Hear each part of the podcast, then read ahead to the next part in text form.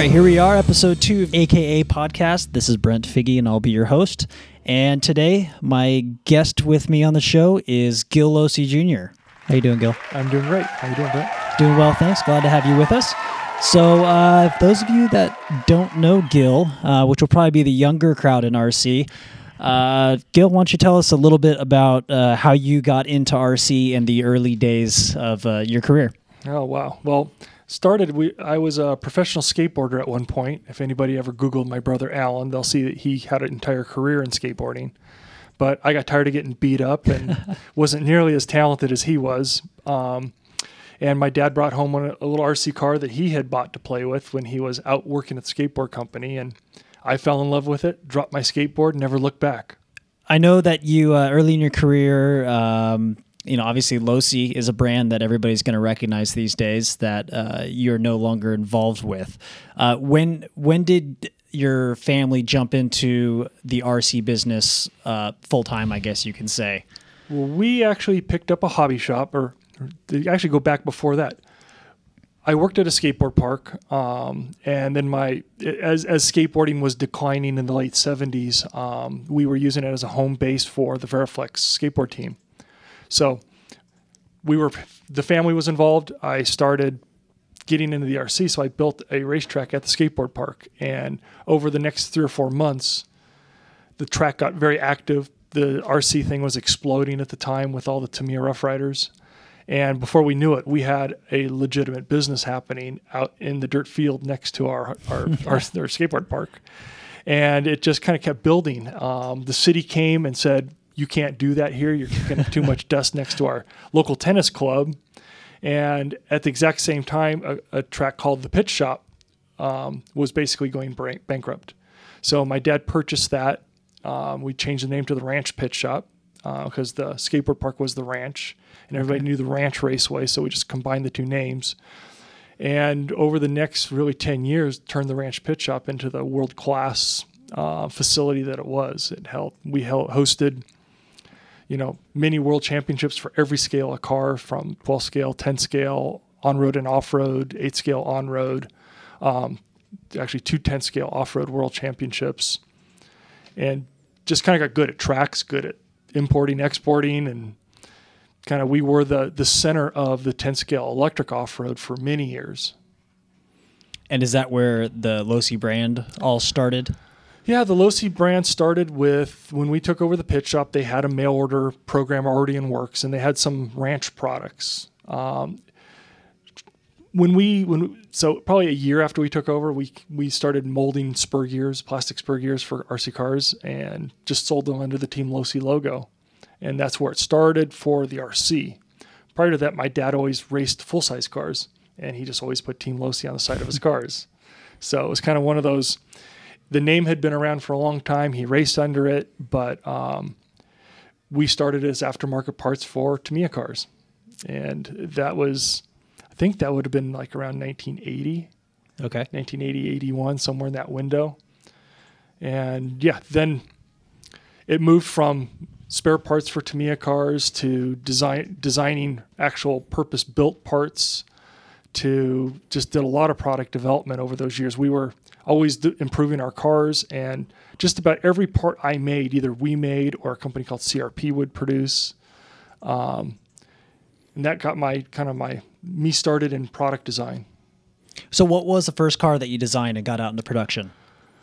Well, to be fair, the first project I ever worked on and what really introduced me to product development was the RC10. Um, I, I associated, um, you know, approached us and asked if I would help them in the design process. Roger Curtis is a very, very brilliant guy. If anybody's ever been around him, he's one of those eccentric, smart people. Mm-hmm.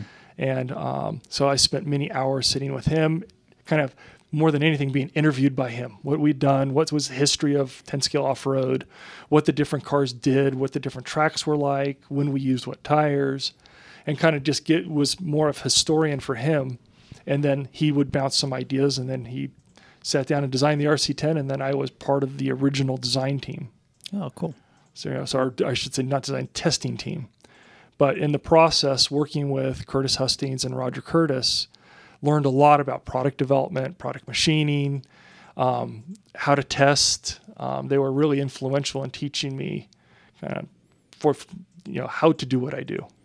So that so that sounds like it was a pretty mutual relationship between you and Associated that you had a lot of the uh, the knowledge of the industry and what the cars were doing and what type of tracks were going on, and they had more of the the production knowledge and, and how to get that out to production and yeah, and they had together. They had been working obviously in, in on road racing for so many years. They were really really talented at it. You know, they had the team down. They had the how to how to develop products down. How different people interacted. So they were really good, and I, I did really enjoy those those those years with them. okay. You know, people don't realize it, but the, the 12L concept originally the L stood for Losi. That was kind of one of the one of the little innovations that I I contributed to Associated. There's a fun little fact for you. So, getting back to the ranch, um, when did the ranch finally close its doors? I think in 99 or 2000. I think 99. It's hard to remember. My memory for for dates and times are, is not very good. Well, without getting too far into the interview, uh, one one thing that uh, you know I've heard stories up, upon story uh, at the ranch for the big races. Are there any big races, either a yearly race you held there, or or just one single big event, being the World Championship or whatever, that stands out in your mind uh, at the ranch pit shop? Well, shoot, yeah, the the '97 Worlds was the first uh, first Worlds with Team Losi car ever won at. We were second and close to winning many of them, but that was the first one where the stars aligned. Um, so that race stands out. Um, but yeah, my favorites were always the McCoy races. I always loved eight scale on road. That was my my favorite class to race. So that that particular race was at our track, and look forward to it every year. Okay. So a little bit of your uh, more recent involvement in the industry. Uh, you know, wh- what what are you up to these days in the RC industry for for for the people that don't know you? Wow, what am I up to? That's a hard question. Loaded question. Well, I'm still I still work sort of as a consultant for Joel here at AKA. Um, you know, still have ownership, part ownership in it. But my job is I work for a company called Firelands Group, and we're producing all the proprietary product for the Hobbytown franchise stores. Um, and it's been a really exciting program because we are actually working real hard on making hobby shops profitable. You know, it's kind of Hobbytown's got a really neat program, good point of sale system. They were good with many of the front end aspects of supporting hobby shops, but we, you know, through the last really 15 years, we've seen the the profit margins on all the products decline, and so our main focus was coming back in, putting reasonable products in the stores that the stores can make a decent profit on, and kind of kind of make the brick and mortar hobby shop business profitable. So it'll be around because we don't have an industry if we can't bring new people in, and new people don't usually find racing. They find a hobby shop and they they play and they play around in their backyard, and they need they need that help. They need mentoring, and so I'm really interested in trying to help rebuild that system. Right. So you kind of got your hands in both sides of, of our hobby from the intro level hobby grade uh, all the way to AKA with the strictly racing products. Do you do you typically um, do do correlations between those two different levels kind of drive you with product development, or is it something uh, that's you know completely disconnected? It really depends on where we're where we're working. Um, some things are related. Um, you know, people buy certain products because they're like the race cars. Um, other products really, the people don't care about racing. They just want something that looks good and go bashing. Um, so it really depends product to product. It varies. Well, I think from there, let's uh, jump into our Tire Talk segment. Tire Talk is all things AKA. And uh, I was having a conversation with Gil since I see him often around the office, office here at AKA.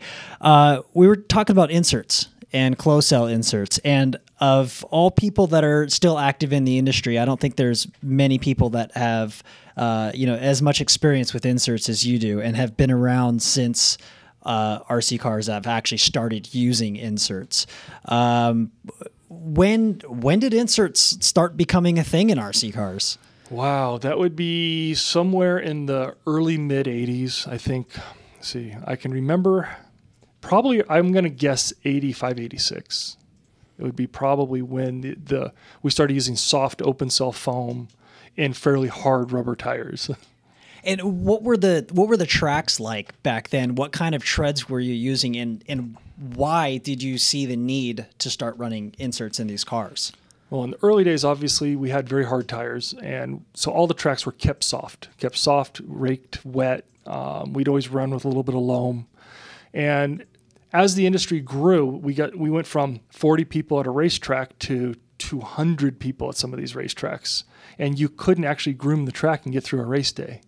So um, the tracks consistently were getting more blown out. Um, you didn't have time to go keep them wet; they'd go dry, um, and as they went dry, they get very very slippery. So tires kept getting softer, and the need to support them er- arose. So we we hit a limit at probably about 50 shore, where you just you couldn't control the tire anymore. Um, and you had to have some sort of a foam support in it to, to, to make the car go straight and not just kind of run around on flat tires.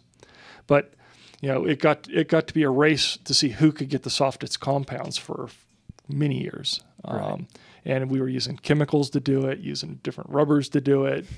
And the learning curve was huge. We had these long, hard spike tires in the beginning you put a soft compound on it. Now the lugs were so flexible, it's like running around on ball bearings. you know, you didn't know what they had grip, but you didn't have any control of the grip. Right. Um, so it was learning how to make lugs shorter, how wider, what the what the dimensions needed to be. So it looked like a whole bunch of little plateaus. One year we go softer, then it would take a year to get the kind of relearn the foams, the tread designs, how to car, set up the cars.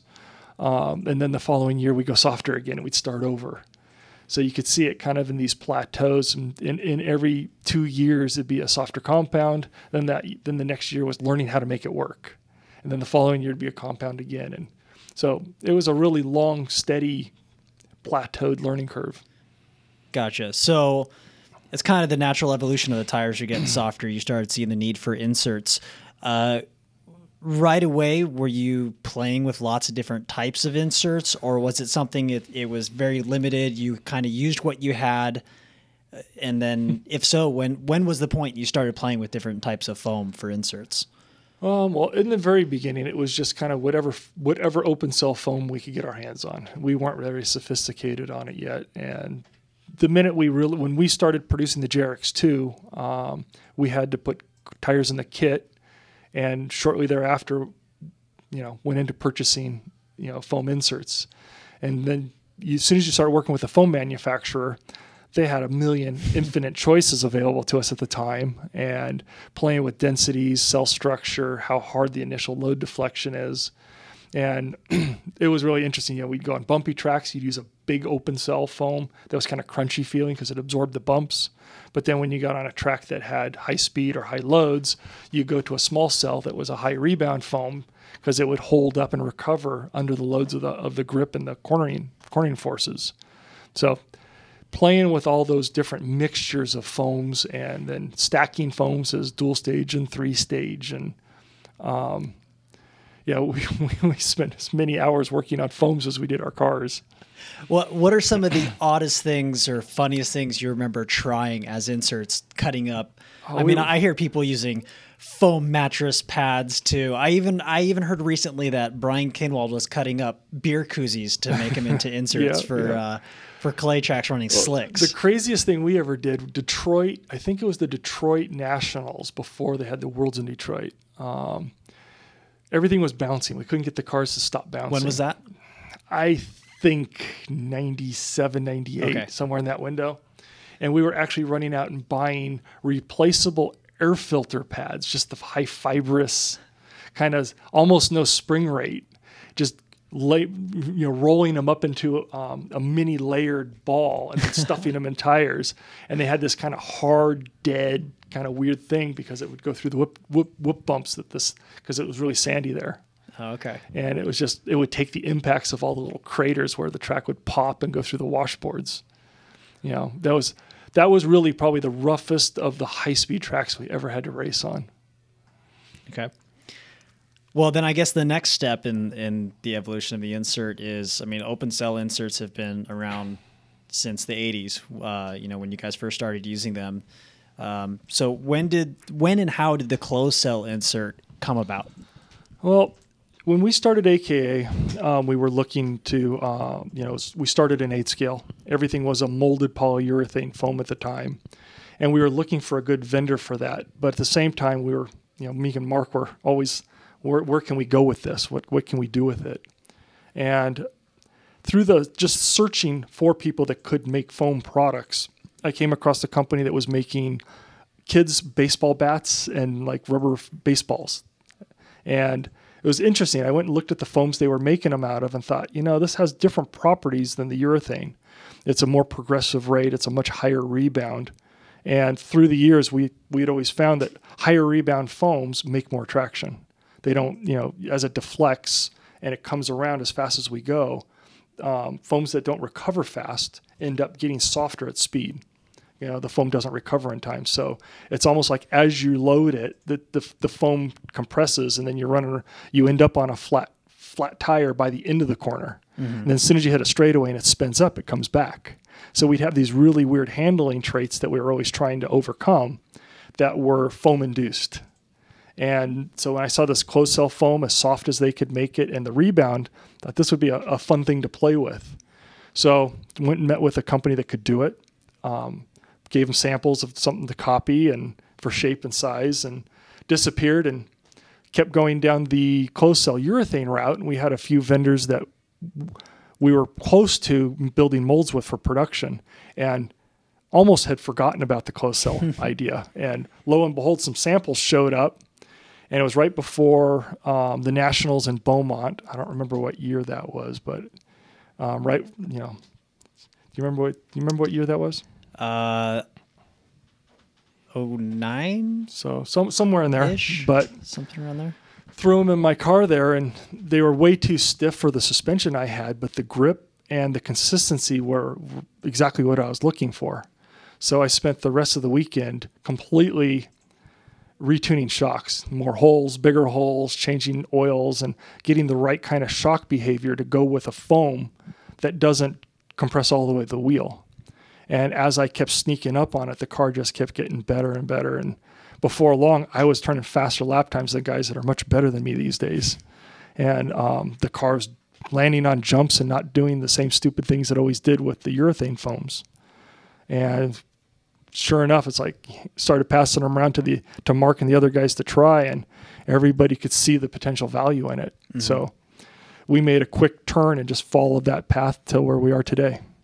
So those were the original, the black inserts, the black yes. closed cell. Yep. Which, uh, in comparison to what we're running on now, are were pretty hard.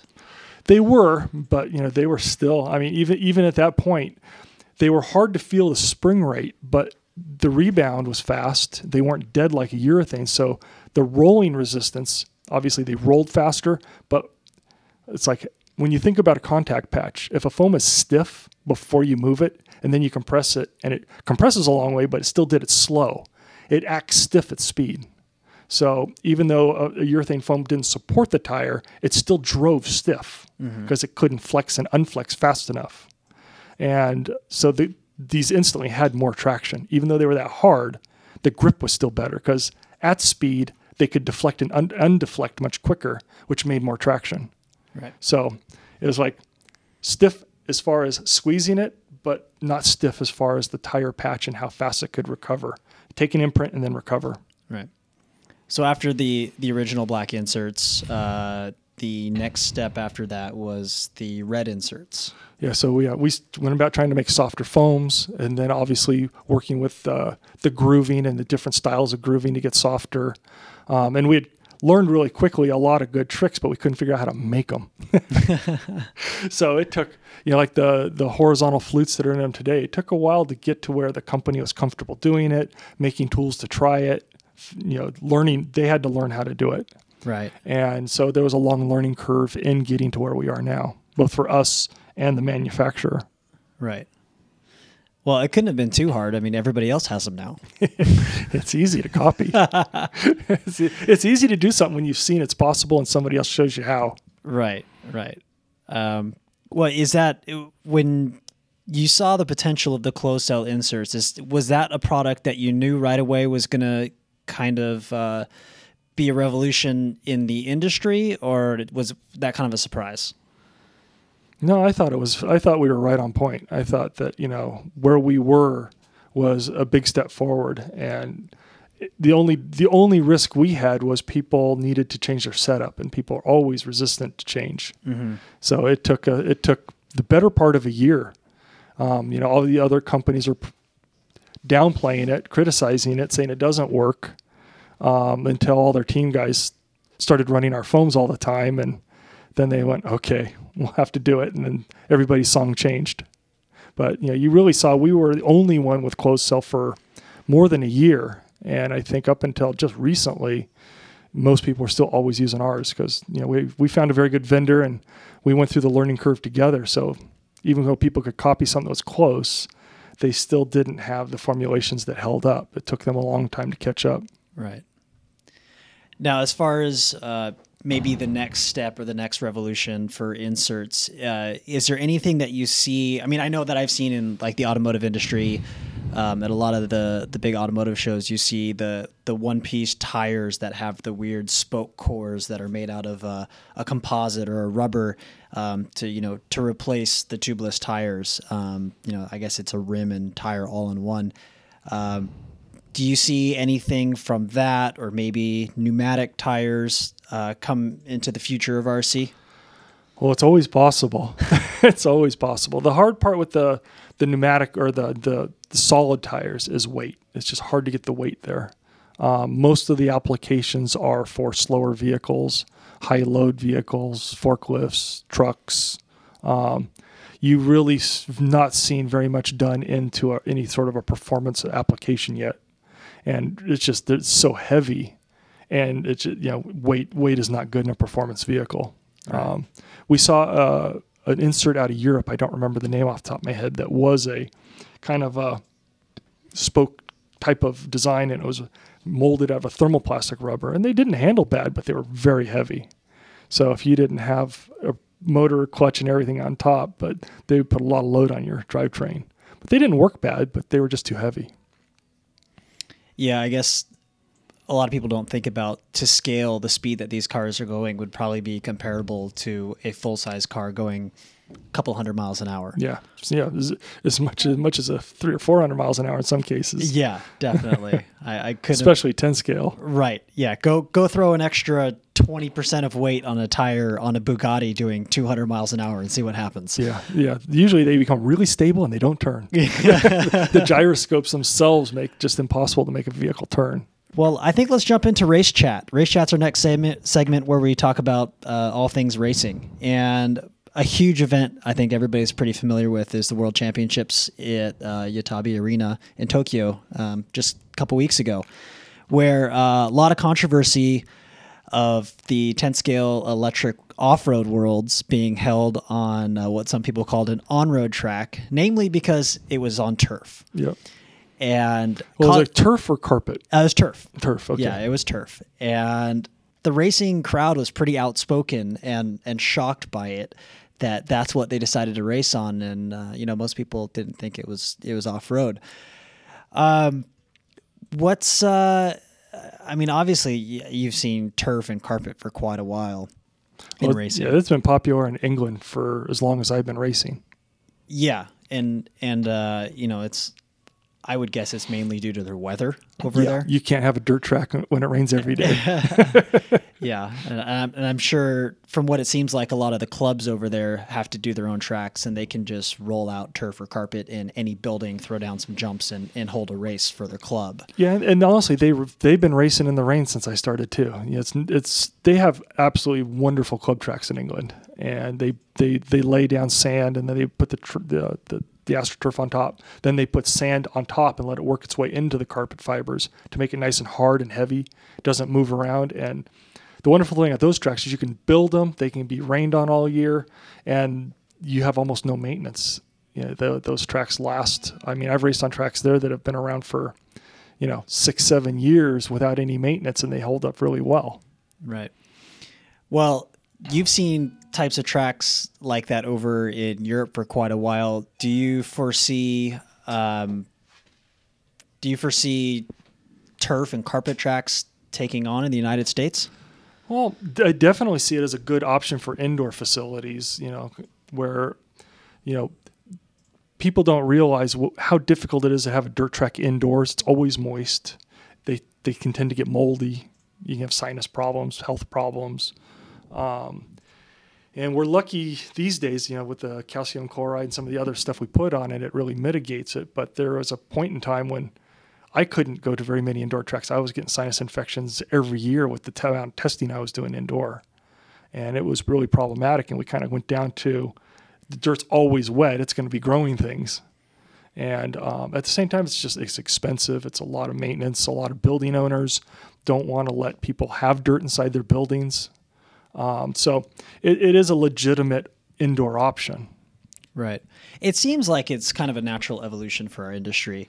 Because, um, like before, when we were talking about the types of tracks you were racing on back in the 80s and how they were loamy and the tracks were prepped with a hose and Yeah. a rake, and you would never see that anymore. Well, I was going to p- comment that if anybody that raced in the 80s saw the dirt tracks we'd race on today, their first thing is like, you guys are racing on asphalt tracks. That's not off road racing. right, right. And, and I think that's one thing that kind of surprised me about the uproar of racing on turf is that our off-road tracks these days are all so smooth and so prepped, and they're they're packed pretty much smoother than a lot of the roads around here.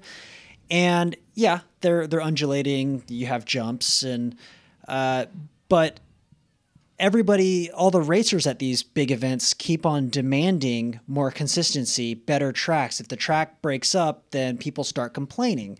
And so it kind of seems to me that it it's a good natural evolution for uh, for tracks to start going towards carpet and going towards turf because it uh, uh, alleviates a lot of those problems and a lot of those complaints that the racers have.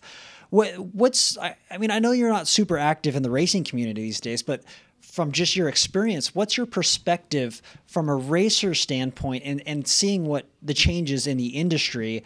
Uh, is that a good direction to go with off road racing or not? Well, I have two hats on this one. I can argue both sides of this one to to the death, and I can't win. So, Well, give us a little okay. bit of each. So, from from the industry, the old industry person, I think the further we get away from real off-road racing, which includes loamy, bumpy, dirt tracks, um, and we get these really specialized, really consistent tracks, that we move further and further away from new people coming in and having fun.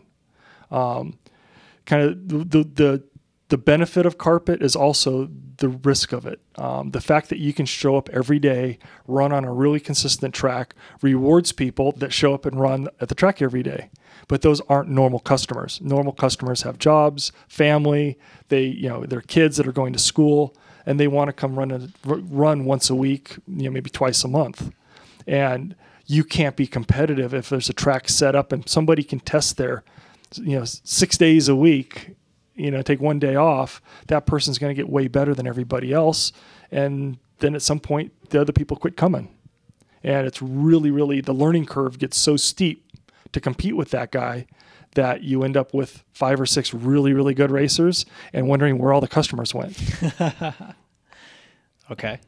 And So, then from your from a racer standpoint i like things to, if i get out there and work hard that there's not a whole bunch of fate not a whole bunch of bad luck when we race on bumpy loamy tracks you never knew if you were going to get the wet track the dry track which one would be faster that day and you could be the fastest guy work hard have the best equipment and find yourself in the b main because you got the wrong track condition which as a racer i hate that right. as somebody that likes new people coming into the industry, I love that. the best thing we can have is people have a chance to get lucky and do better than their ability, and that helps keep people there. That you know, like when you play golf, you can have a bad score, but if you remember your one good shot, you come back.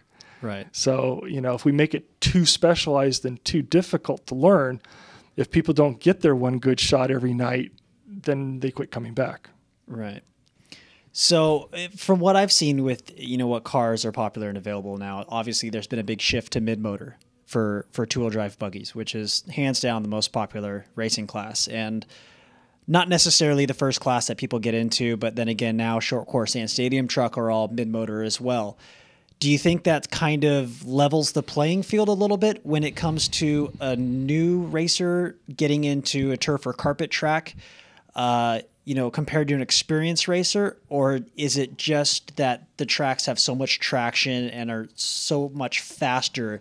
That's really the difference between those two racers. Yeah, I think that it's really you do have the, the mid motor car is just an evolution for the track condition. I don't think it makes a whole lot of difference to a newbie or an expert. I mean, no matter what condition you are in, um, you still had the same same discrepancy in, in ability.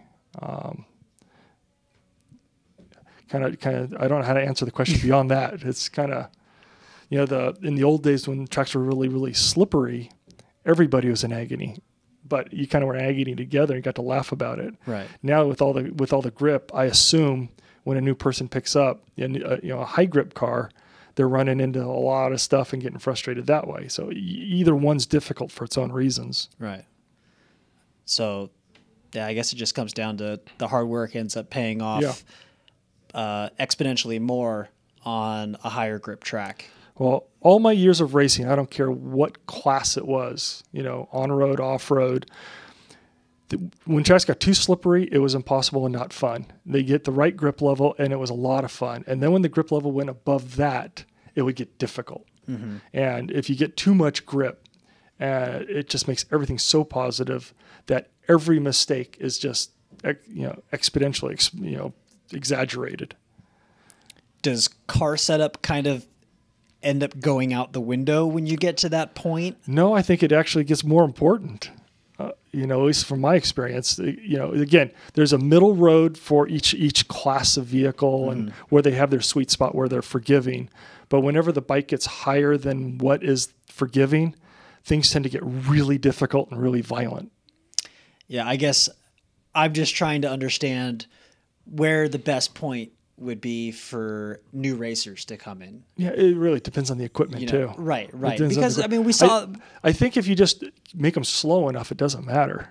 You know, it comes comes down to having a stock class that's slow enough for them to actually be able to to to have fun and have some success. That that is a great point too. And then on, in episode one, when I was sitting down with Mark, that was one thing we talked about is stock class. And uh, I think one of our mutual feelings is that uh, stock class is way too fast. It's I, I like racing stock. It's fast enough for me now. and I was the crazy horsepower king in my day. I like the fastest motors possible. Nowadays, it's like stock class is more what's what I can handle. I would, wouldn't dream of getting out there with the, the stuff that's available with the brushless stuff now. right. What kind of impact would you see on the industry uh, after the world's being held on a surface like that? I mean, I I know right away I started seeing trends um, of people preparing. I mean, for for one thing, that is just I love how everybody calls it Kool Aid, just because it's the front wings on on the two wheel and four wheel drive buggies. Okay. I mean, everybody's drinking the Kool Aid. Uh, but that's one thing that I saw catch on, and I think a lot of that, uh, I think that started in prep for for racing on Uh, uh, the surface at world. So that Well, super high grip you know, stuff. If you go back and look at the Triple X, we had a front wing mount that shipped with the Triple X. We actually used to sell a wing kit for the front of it, and that was for racing on the clay tracks of that day. The you know, we still had these rear motor cars.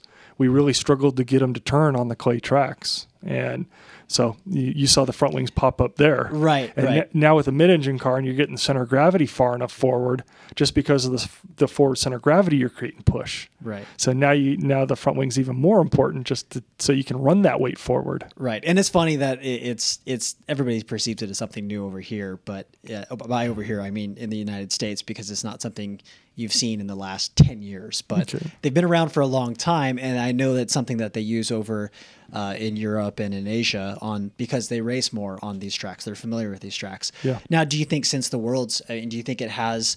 Uh, enough pull in starting trends like that. Are we going to see more turf? Are we going to see more carpet tracks in the United States? It's hard to say at this point. I mean, do you, do you do you think just because of one race of the prestige of that and all the preparation, all of the money and R and D that the manufacturers put into, uh, does that kind of set things in motion in one direction? It could. It could. If, enough manufacturers get equipment that works well on it and those manufacturers get behind sponsoring events on that surface, then it would. But I kind of hesitate to see that anybody's really going to do that. Um, traditionally, world championships, especially ones that are held overseas, don't have that strong an impact on the U.S. Um, if you go through the years, we've seen many different track conditions that are different than what we would do, and they never came over here just because we raced the worlds on it. Right. Uh, well, I, I think a lot of it's just out of necessity over there, like we talked about how it's Yeah. so wet in England. They, Yeah, different they weather. different tracks. We're just spoiled, Yeah, we are. People don't know how spoiled we are. right? Especially in Southern California, where we have great weather and we also have a lot of tracks. I mean, unfortunately, a lot of them have came and gone rather quickly, but we still have a lot of choices of, of different types of surfaces to race on, indoor, outdoor. Um, which is great for the industry, with most of the manufacturers being around here, that they're they're able to test on these types of tracks. Definitely, definitely. The consumers at the end of the day will be the ones that choose. They'll decide which cars they enjoy, which tracks they enjoy, and they'll be the ones that s- say what's going to stick around. fair enough. I, I think the consumer tends to be the biggest influence in most industries because they're the ones that have the money. They're, they're not the ones getting free product. Yeah, they, they, they, they're definitely, and, and you know, it's it's when you work with people, they're the ones that are having the most fun too. Right. Now, uh, talking about the uh, the manufacturers that spend a lot of money in R and D on races like this, that just kind of you know spurred a thought with me. Is that something that you've you see a lot of evolution in product? I mean, for for instance, this year there was a lot of new cars or updates to the cars that were unveiled at the worlds and all of them with the you know the, the lay down transmissions and um, you know moving motors further forward.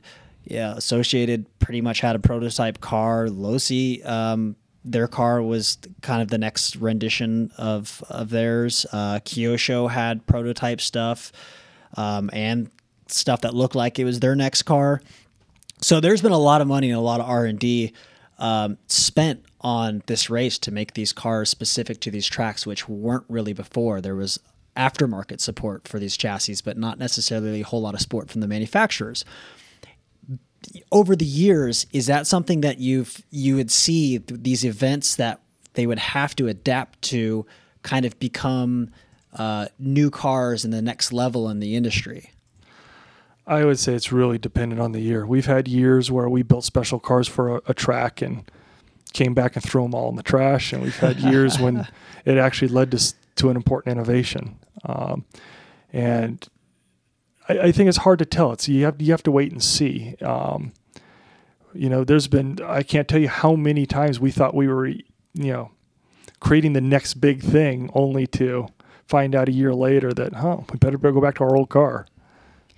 Right.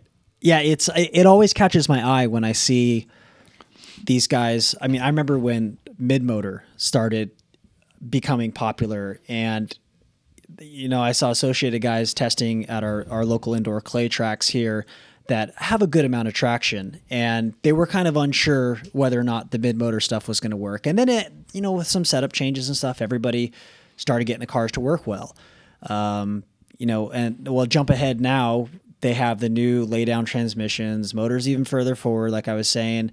And I just saw a picture of Ryan Cavalieri's car uh, on Facebook the other day, and it looked like it was his car from the Worlds. It, it has a different body, the transmission's lower, and uh, I believe he was going to test at OCRC uh, from from what I got out of it.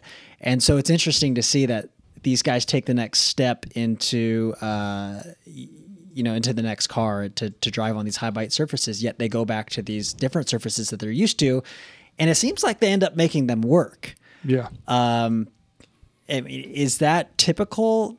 Yeah, yeah. A lot of times, you you when you first throw, throw something down, it doesn't work because you throw the setup on from your old car, and you know the setup is completely wrong for whatever the whatever the dynamics are of the new car. And if you don't stick with it long enough, get the setup right, learn how to drive because they have a different driving technique. So when you go back to a track like that, they they've had to practice. They've raced for a week, sometimes two weeks at that at a world, depending on the event and you, you actually learn. You learn both from a how to drive, how to set up. You've got a whole bunch of people working on a setup on one car, and it evolves to a point when you go home. now you know how to use it where you didn't know how to use it before. And I mean, just just driving's a big thing, and that's that's a point we haven't talked about. Is usually when we have a big shift in track conditions or car technology, you usually see the next generation of guys that are are have gotten fast but not gotten set in their ways rise to the top, mm-hmm. and you have kind of a changing of the guard. So it's going to be interesting as these these conditions change if some of these new kids can dethrone the older the older kings which just happened. So, have... well, we'll see if it sticks because the current Kings are a, a, breed we've never seen in the sport before. They're so good, so many, so much experience. They've raced so many different classes, and they put an immense amount of time in. Right. So, you know, in the older days, I'd say guys didn't put as much effort relearning new cars as they do today. So, but instincts, just your driver's instincts that you develop. If you're a younger kid and you're still developing your instincts while the change goes on, I think it's a big advantage because you you tend to you're really open to do things a new way instead of stuck in this is how I always used to do it. Right. So it's kind of just it's easier to roll yeah. with punches. And it's it's it comes down to both driving instincts and setup instincts. Right. And I guess you'd probably need a, a, good team of support behind you for for those drivers to do well. Yes. You know, especially if they're learning those you know, if they're learning the instincts and they're learning the driving abilities, uh, you know, they might not necessarily be picking up on the setup uh, ability and be able to adapt to the different tracks. I think that's one thing that we don't see very often in racing now. To kind of go back to what we were talking about about the tracks being more dynamic and starting on a loamy track and they dry out. You know what you're saying about the evolution of the inserts. Um, you know, is that not as necessary for drivers to know setup as well since the tracks are so much more consistent these days? Or do you think that's just kind of a starting to be a lost art form that it takes a whole team to accomplish, uh, you know, proper setup changes on a chassis now? Well, it definitely takes a, good team and support when something when there's a big change.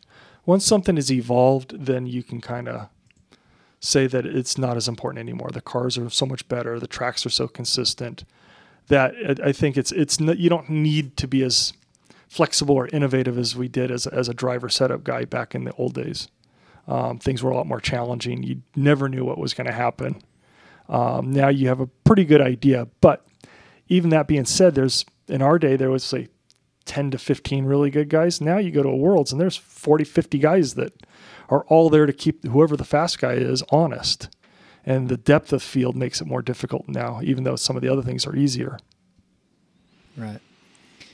Is uh, I mean, it, it seems like there's a lot of a lot of the top racers these days aren't very knowledgeable of, of setup. You know, they they definitely they heavily rely on their team. Is is that something? I think it's necessary.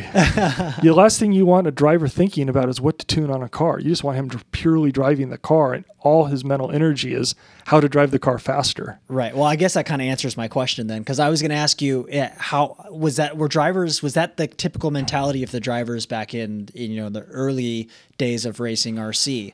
did they have the support or did they have to be more of a dynamic uh, you know person or you know have that whole package to be successful. Well up until up until associated released the car everybody basically built their own cars. So you had to be very on your own. There was no there you just didn't see team support. It didn't work the same way. When the rc10 came out obviously we we had the associated team that started the the teamwork dynamic um, when losi came out we continued it. So there was a lot. The team dynamic became important, but um, it's gotten to the point now where there's so many good people that you know. I think the team dynamics only really as important when you have a, a transition point. Once it's stabilized, most people are pretty good on their own. Do you think the teams spend more money now on uh, just on their team budgets. Uh, I guess you can kind of throw a little bit of R and D in there as as well for for the race teams these days as compared to you know back I in the 80s and 90s. I, I think they spend a bigger percentage of their profits. I'm not sure how some of these race race companies make a profit these days. Yeah, uh, it, and, you know it's it's so expensive to constantly be developing and tooling cars and then support a good team that you have to sell a lot of product in it, and I don't think people appreciate how how close to the wire some of these companies are cutting it to do what they do.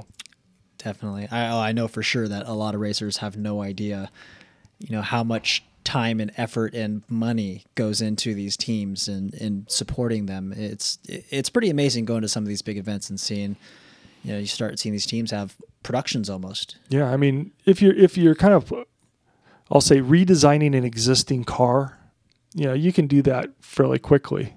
You know, you can do that within a single season. If you're doing something that's ground up different, you know, um, you know, like when we did the triple X, it was such a departure from the double X. That car was underdeveloped for, for almost two and a half years. It wasn't just a quick, you know, oh, I want to make this idea and throw it down. We, you know, we built three or four different concepts, and we spent the better part of two years taking them around to different tracks testing. We'd always stay the day after our event, test test the new car, new ideas against the cars we raced, and we're always benchmarking. And you can't just go practice to develop race cars. You have to race and then test them. Sometimes even throwing them down and race them when people aren't looking to see how they perform in the racing environment against cars, against competitors of different kinds of cars. Because you know you can have a great car, but if nine cars are out there driving one line and you're the 10th driving a different line, you're going to get run off the track, even if you're faster. Right. So you have to worry about speed and how it relates to the other cars around you. If they had camera phones and social media back when you're developing that car, how long do you think it would have lasted before everybody knew about it? you know, uh, we we was still a big problem in those days. People had a lot of cameras out, kept a close eye on me. So a lot of times I would I'd be running decoy stuff and somebody else would be running the test stuff. well, I don't think you'd see that anymore. the um all right, well let's let's let's move on. We can talk for hours about racing. Um let's jump into uh, we've got some questions from some of our facebook followers. Uh, if you have any questions for any of our podcasts uh, i will post up who our guests are going to be in the future episodes. And feel free to chime in in the comments of it and if you have any questions for whoever the guest is. And since we've got gil sitting here i've got a, a handful of questions from our users. Um, if your question is used in the podcast here then you will win a $10 AKA gift card good at raceaka.com. Just contact us through our Facebook page and we'll set you up with that. So, uh, the first question this is from uh, Steven Zarzecki. And Steven asks, um, for some people that race RC cars, the hobby can quickly become more of a job than it is a hobby that we have fun doing. For someone like yourself who has been in the hobby for so long, how do you keep RC racing fun and exciting to avoid being burned out on RC and hanging up the hobby for good? Well, for me, you'll see that I have hung it up many times. uh, there's there was many years when um, I would actually stop racing for a year at a time, and I would get to a burnout place where the temper would get out of control. I apologize to everybody in Canada. Many years ago, I was a dick, but you know, you just lose yourself, and you can get to that place and when you do, sometimes the right thing to do is hang it up. Um, and yeah, I've been there a few times in my career, and but you always it's just you have to take just take a step back, breathe, think about all the reasons you did enjoy it, go back and work on those, and just not get caught up in your ego and winning races. You know, I kind of came to the belief that all you can do is go have a good time doing the best you can. Some races you'll win that you didn't deserve. Some you'll you know you'll you'll lose that you did deserve, and you can't control that. So you let the racing gods decide. So, what are some drivers that are racing right now you think should hang it up? Not going there. Dang it! Not going there at all. Thought I could sneak one. You know, in. I haven't been around the guys. I I got to. I'm impressed with the pro guys and how well they do um, handle themselves and help people. Um, you know, I just got back from a race in Europe the beginning of this year, and sat with a few few of the the the, the pro guys that you know Maifield for one of them. I was so impressed with just I haven't been around him in years and how much he's matured and how just how positive his attitude was, whether he was doing good or bad. And you know, I know the guys that race for us the amount of energy and amount uh, you know amount of energy they put into it and what's at stake for them, how well they do actually handle themselves. It's hard to do. Yeah, it takes a lot of maturity. Yeah, and a lot of them have changed over the years too. It's some some of them started not being able to to carry themselves very well and ha- built reputations for themselves, which have completely changed. Yep. Which uh, We all are start this, you know, not all, but a lot of us start this as kids, and you do grow up, and you Right. go through cycles where, I, you know, like I, I had years I was not proud of my behavior. How about Mark Pavidis? Do you think he should hang it up? Oh God, of course. no, you know what? If Mark if Mark would actually take racing serious, I still think Mark is as good as anybody out there. Yeah, I I completely agree. He has he has his moments of glory. I He's, think he's immensely talented. He just his problem just is got to get him out to the track more. well that and he's putting all of his talent into his kid now. His his kid's just an apple Oh. that didn't fall far from the tree. And I give it I give it six months before Ryan starts beating Mark. I haven't seen Ryan race in the, the, this year yet, but I hear it's amazing. but yeah, last year when I watched him, it was like, oh my god, this little kid, I can't beat him anymore already. Yeah, yeah. Every I I see him race every four or five months, and it's amazing how much faster he gets He's each a time. He's a tiger. And it's been probably six months since I've seen him race, so I just can't. I, he's for sure going to beat me next time we race. so hopefully, I can move up into the forty and over class with Mark soon, and then I don't have to worry about it. Well, I need a 50 and over. Uh, I'm sure we can make that happen at some races. All right. Well, part part two to Steven's question. Steven has some great questions here, so we're gonna we're gonna read both of them. Uh, we've seen an evolution of electric racing from brush motors to brushless, and from old NiCad batteries to lipo power. Do you see nitro racing having an evolution similar to how electric has? Wow, that's that's a big one. I I, I don't. I think that um, I think electric has become so efficient um, that it's going to be really hard for a nitro anything to to unseat it now. Well, do you think electric A scale might be oh, that electric evolution? eight scale. Um, yeah, it could be. It could get there. Um, you know, I think that one of the nice things about eight scale is that it is nitro and you get the long races. Right. So I think that you know the electric will never be able to do the long race part of it. But um, I'm not sure I caught all that question. That was a good, good. It's a good one. There's many parts to that one. Yeah, that was that's a great question. I would you. I know I've seen a few people. Uh, well, like the fifth scale, they they moved to the two stroke gasoline engines. Yep. Um, do, do you think that gas could be a next evolution for the nitro cars? I hope not. I don't like the smell of the gasoline cars, and they run really hot. So I won't be the one around the tracks with them if they all started burning gasoline. I think fuel injection would be pretty cool for these Fuel cars. injection would be cool. I agree. I mean, they can get really efficient, still make some good power, like we saw in in dirt bikes. You know, going from the two strokes, the the thumpers, and then to four stroke now, and it's uh, Yeah. that's a pretty amazing jump. No, you know, I, I'm not sure that eight scale needs to really be. The, the engines are good.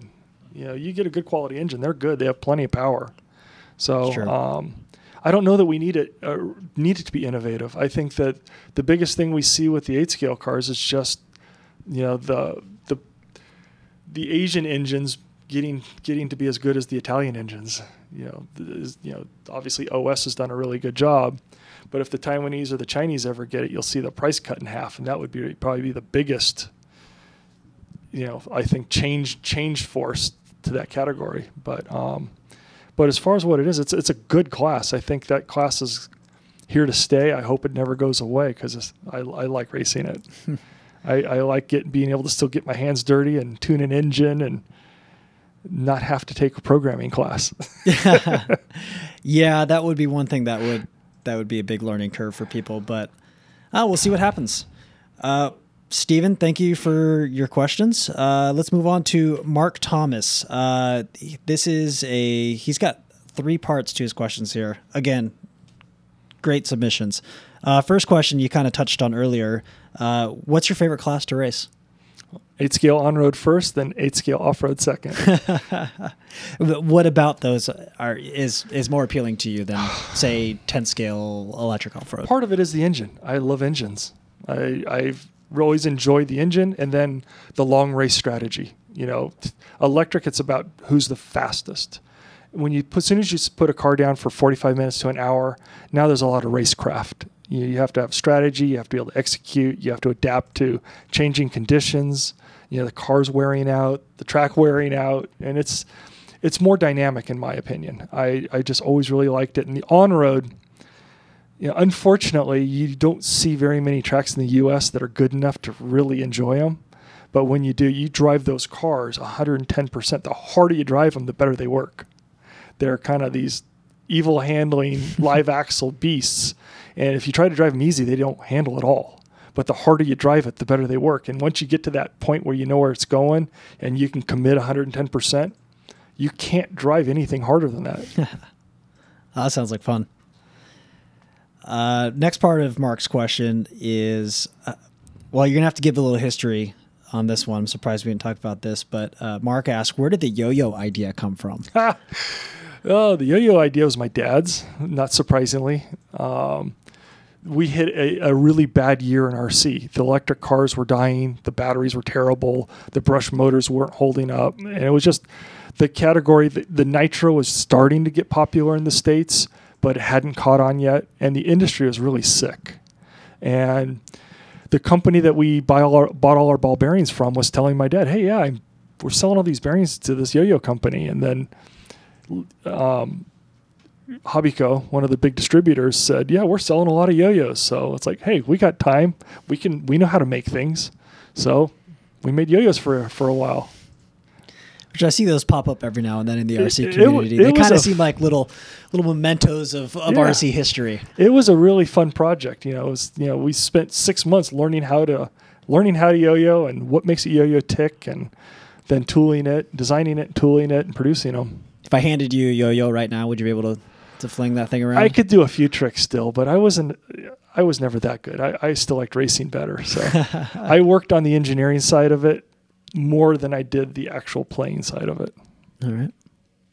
And the last part of Mark's question is, what is your brother Alan up to? Still tries to skate once in a while. It's not you know a little bit. Um, really, he's he's into his band. Um, he still works heavily in the skate industry. Um, you know, he was he mentored a lot of people. He was always heavily heavily involved in the community. Um, but you know, his body's just ruined. So his his hardcore skate years are done. He tried to he tried to do it a couple years ago. Again, tried to do the old man tour, and he beat himself up trying to do that. But he still can do it when he tries. But um, but now he's he's struggling with just a really beat up body. Yep, that's uh, a lot of skateboarders seem to mm-hmm. be doing the same thing. Yeah. But we actually, it's funny. We've we've seen a few of the old time skateboarders come into our industry, like Steve Caballero. Yep. Uh, he's he's gotten into RC. Yeah, Steve's raced on and off for years. I mean, I remember back back before Horizon, just in the old Team Losi days in the early '90s, he contacted us and he was racing in there. And he, so he's kind of come and gone a few times. It's crazy how. But actually, I actually went up to Milpitas once when we were traveling. and went to his home track and saw him race there and helped him a little bit. Oh, very back cool. in the old days. Very cool. All right, Mark. Well, thanks for those questions. Hit us up for your gift card. and the next question is from Stephen Dunn. Who was your favorite competitor to race back when you started racing? Wow, good one. Good one. Steve Dunn, huh? Is it the Steve Dunn? The race prep Steve Dunn? That I don't know. I, th- I think it is. will say, "Hey, Steve." Um, God, there's always so many. Um, I don't know how to pick that one. I, I think that I don't know. I had my heroes, Art Carbonell, and a few of the other guys that were my heroes when I was coming up as a driver. I think it was always great when you could actually compete with them and beat them at a race.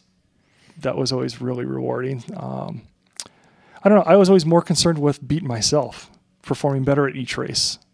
Um, that was more important to me than who I who else I beat. Fair enough. Uh, next question is from Rob Vargas. Uh, Rob asks, any desire to take the Losi name and company back and running the business again? Well, obviously, in in many ways, I'd love to have it back. Um, I don't know that I'm ready to work that hard again you know, because you have to live it. I mean, I lived it seven days a week, 24 hours a day. Um, I put off having kids till much later in life because I work so hard. Um, though there's a part of me that misses it, so it's some of the best days of my life, and another part of me that just says, "Oh God, I don't want to work that hard ever again." Um, so it's, it's, it's it goes both ways. Uh, and it's really hard. the The most beautiful thing about Losi in the days, our days, you know, it was a, it was a it was a U.S. made product, and we worked with all our vendors, and you can't do that today. There's just there's there's no way you can make any money trying to to do what we did the way we did it today. And I don't know that I'd want to move to Asia so that I could oversee all the manufacturing to do do things the same way we did it. Yep. Or else we'd see 10 scale cars that cost as much as A scale cars. Well, they really should. I mean, if you were to take a Losi car today, they should be selling street prices in the $500 range. Yeah. I know if they were made in America, me personally, I'd buy them. Yeah, at that price. Some people would, but not enough. Right. Not enough to pay for the tooling because you uh, know, the manufacturing costs are probably double what they are in Asia, but the tooling price is the killer. The tooling price is like four times, and the engineering costs are four times. Yeah. Some big dollars there. Yeah, That's all I, mean, I know. Just everything went exponentially up in the U.S. in the last 20 years, and you know they're still paying. So everything's cheaper there than it was when we started in the in the in the 80s, but yet you know, the costs over here are quadrupled. Right. Well, thanks for the question, Rob. Uh, the next question is I get asked this all the time, and this question is from Brian Looper, and he asked, Where did the AKA name come from? And uh, I actually don't know the origins of the name. The origins of the name, you know, we started AKA with Kyosho when I was at Kyosho America for the for the year, and um, it actually means red in Japanese. And so Kyosho's team colors were red, and that's that was the tie to Kyosho. How long uh, was AKA uh, in a, a part of Kyosho before it became independent? I think we were shipping product for about six months. We we were kind of just we had really had just gotten up to full speed when the whole financial crisis hit, and at which point we purchased it away from Kyosho and took it separate. Not very long. So there you go. It means red. It's very very simple explanation. It, it, also all the things, fun things that also known as, and a few yeah. other plays with it. Which I think is what most people assume we, is we, we, we actually wanted to leave that. That was kind of a let people think whatever they want. But right. yeah, the the original thing was it, it ties to red Japanese. Okay. Um. Next question is from Dave Kreider. Dave asks, why don't you ever race anymore? I see Joel Johnson and Mark Pavidis still racing. I ra- raced against all three of you back in the 80s and would like to see you racing again. I will. I, I just kind of have to get the bug and the timing has to be right and the right equipment. It's it's really hard to go race cars somebody else built for me. And um, it's gonna be it's gonna kind of require I'll play now and then, but it's gonna require me to be ready to step up and actually kind of start tweaking on something and building my own version out of something for me to be truly interested and want to put in the time.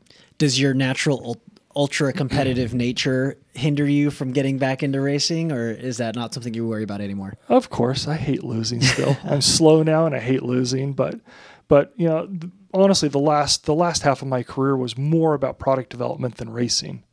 And I enjoy that more than racing now. Um, it would take a lot of practice, a lot of work to get my racing skills back up to just race. And uh, I'm not ready to make that commitment. I think I'd rather get out and still play with the, the product side. If you grab a car off the shelf right now, it's ready to run, ready to hit the track, best of everything, what class would you go out and race? Oh, I would not go modified if that's what you mean. it's gotten so fast. I, I really enjoyed the um, the 17.5 class. I thought that was a really I like the power of that. Buggy truck, stadium truck, truck horse. I'd still go buggy. True racer at heart. I'd still go buggy. Yeah. Yeah. All right. And uh, question here from Sean Sanchez. Sean asks, "How many samples of track dirt do you have?" Hi, Sean. Um, wow. None anymore. I used to keep sample a lot of samples everywhere I went. That's that's great. Were those just personal mementos or No, no, we they... used to actually bring stuff home and you know spread it out and make a little patch, water it and then scrape tires on it and see which compounds seem to grip it the best and the, you I, know, and I, I, would call that grassroots R and D. Yep, and put you know, and yeah, you know, you throw it in a jar, put a little water in it, shake it up, and watch it settle, and you can kind of see what, how much sand, how much clay, what kind of what the different color clays are, and you can kind of get a loose idea of of what a dirt is. And after years of doing it, um, if we had to go race at a, tr- a track that we couldn't see, if I could somebody send me a sample, I could do my little water test and at least have an idea what tires we might be needing. be a lot easier to do today. I mean, you can go to a grocery store and buy a bag of sugar, and you know, there's your sample. You're done. exactly. oh, in the early days, it was hard. You'd show up at tracks and you could you could bring 20 cases of tires and nothing would work. Did you actually learn much from from the samples of taking those home and seeing them separate and seeing how they're? I think it looked more impressive than it was actual product, productive. no, sometimes. Sometimes you'd have a pretty good idea, but um, I think more than anything, it got to where I could actually help people figure out how to make the tracks work. Yeah. You know, so you know when we travel around and a track would just be blowing up, and if you had an idea what was in it, you could say, "Hey, try calcium chloride. Try you know." We had a couple other you know gypsum and a few other things we'd mix in if the dirt, depending what the dirt was doing. Um, you know, teach them how to do the concrete dirt mix patches, and but you had to kind of know what you were starting with to be able to help them. right. And right. so it, it was more productive from a track builder maintenance side than it was actually a car side. well, I mean, it's productivity is productivity, whether it's unexpected or, or Yep, not. So, so you you can laugh at that all you want, but uh, that probably helped a lot of a lot of different tracks. But in the old days, I used to help a lot of people with their dirt. yeah, You know, that's all the years of the building the ranch pitch up track and all the different dirts we worked with had a lot of, we had a lot of experience with big races and what how to make dirt work for a multiple day race instead of just a evening race. Yeah, yeah. Speaking of that, that's one thing I did want to ask you. That uh, I I got bits and pieces here and there from when you're talking about your history of racing and uh, you know your development with Associated on the RC10. Uh, I know from back in the 80s and 90s, uh, team rivalries were were a huge thing. Yeah. I mean, it was forbidden to talk to the other team. Where nowadays, it's everybody seems like they're best friends from one team to another, and uh, I'm I'm sure even a little too friendly uh, uh, on many different levels of sharing information or you know purposely or accidentally. But um, did you ever see? Um, the the rivalries did that push the evolution of RC? Do you think it hurt it? You know, in seeing now today how there's not really those team rivalries anymore, especially between Losi and Associated. Um, you know, definitely not on the level it used to be. But um, did you see that as being something in hindsight productive?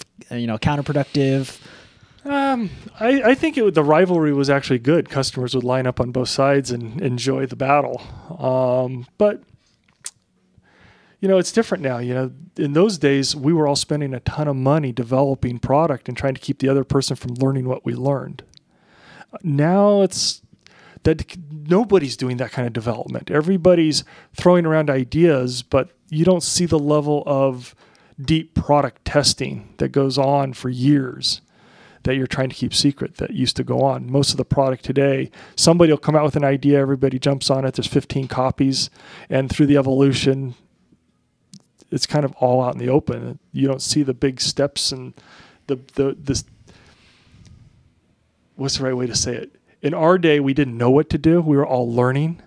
Today, most of the stuff's basically known and it's constantly just evolving for the the condition.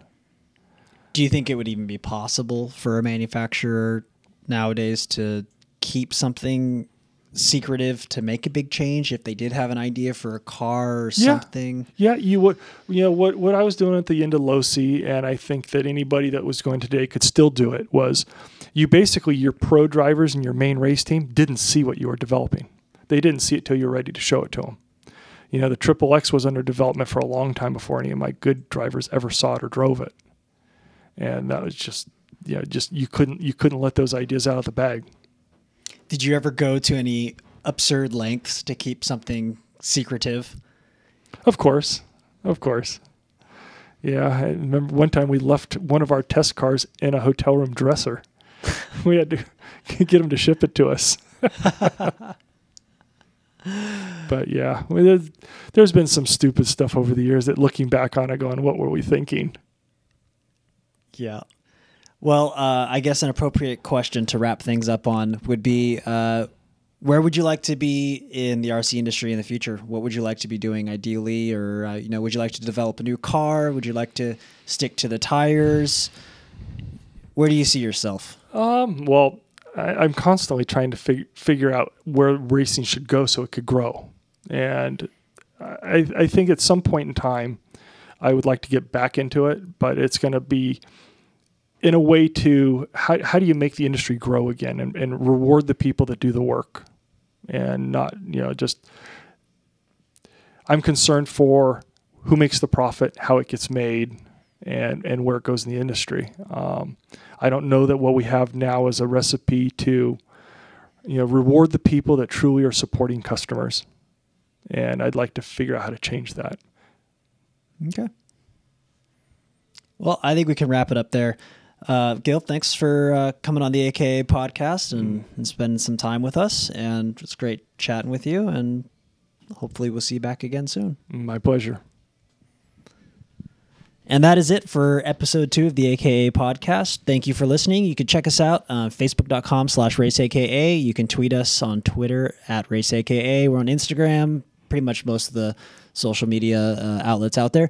So get in touch. Let us know what you want to see on a future episode or if there's a guest you, you want to uh, hear from on there as well. So uh, we'll talk to you guys all soon.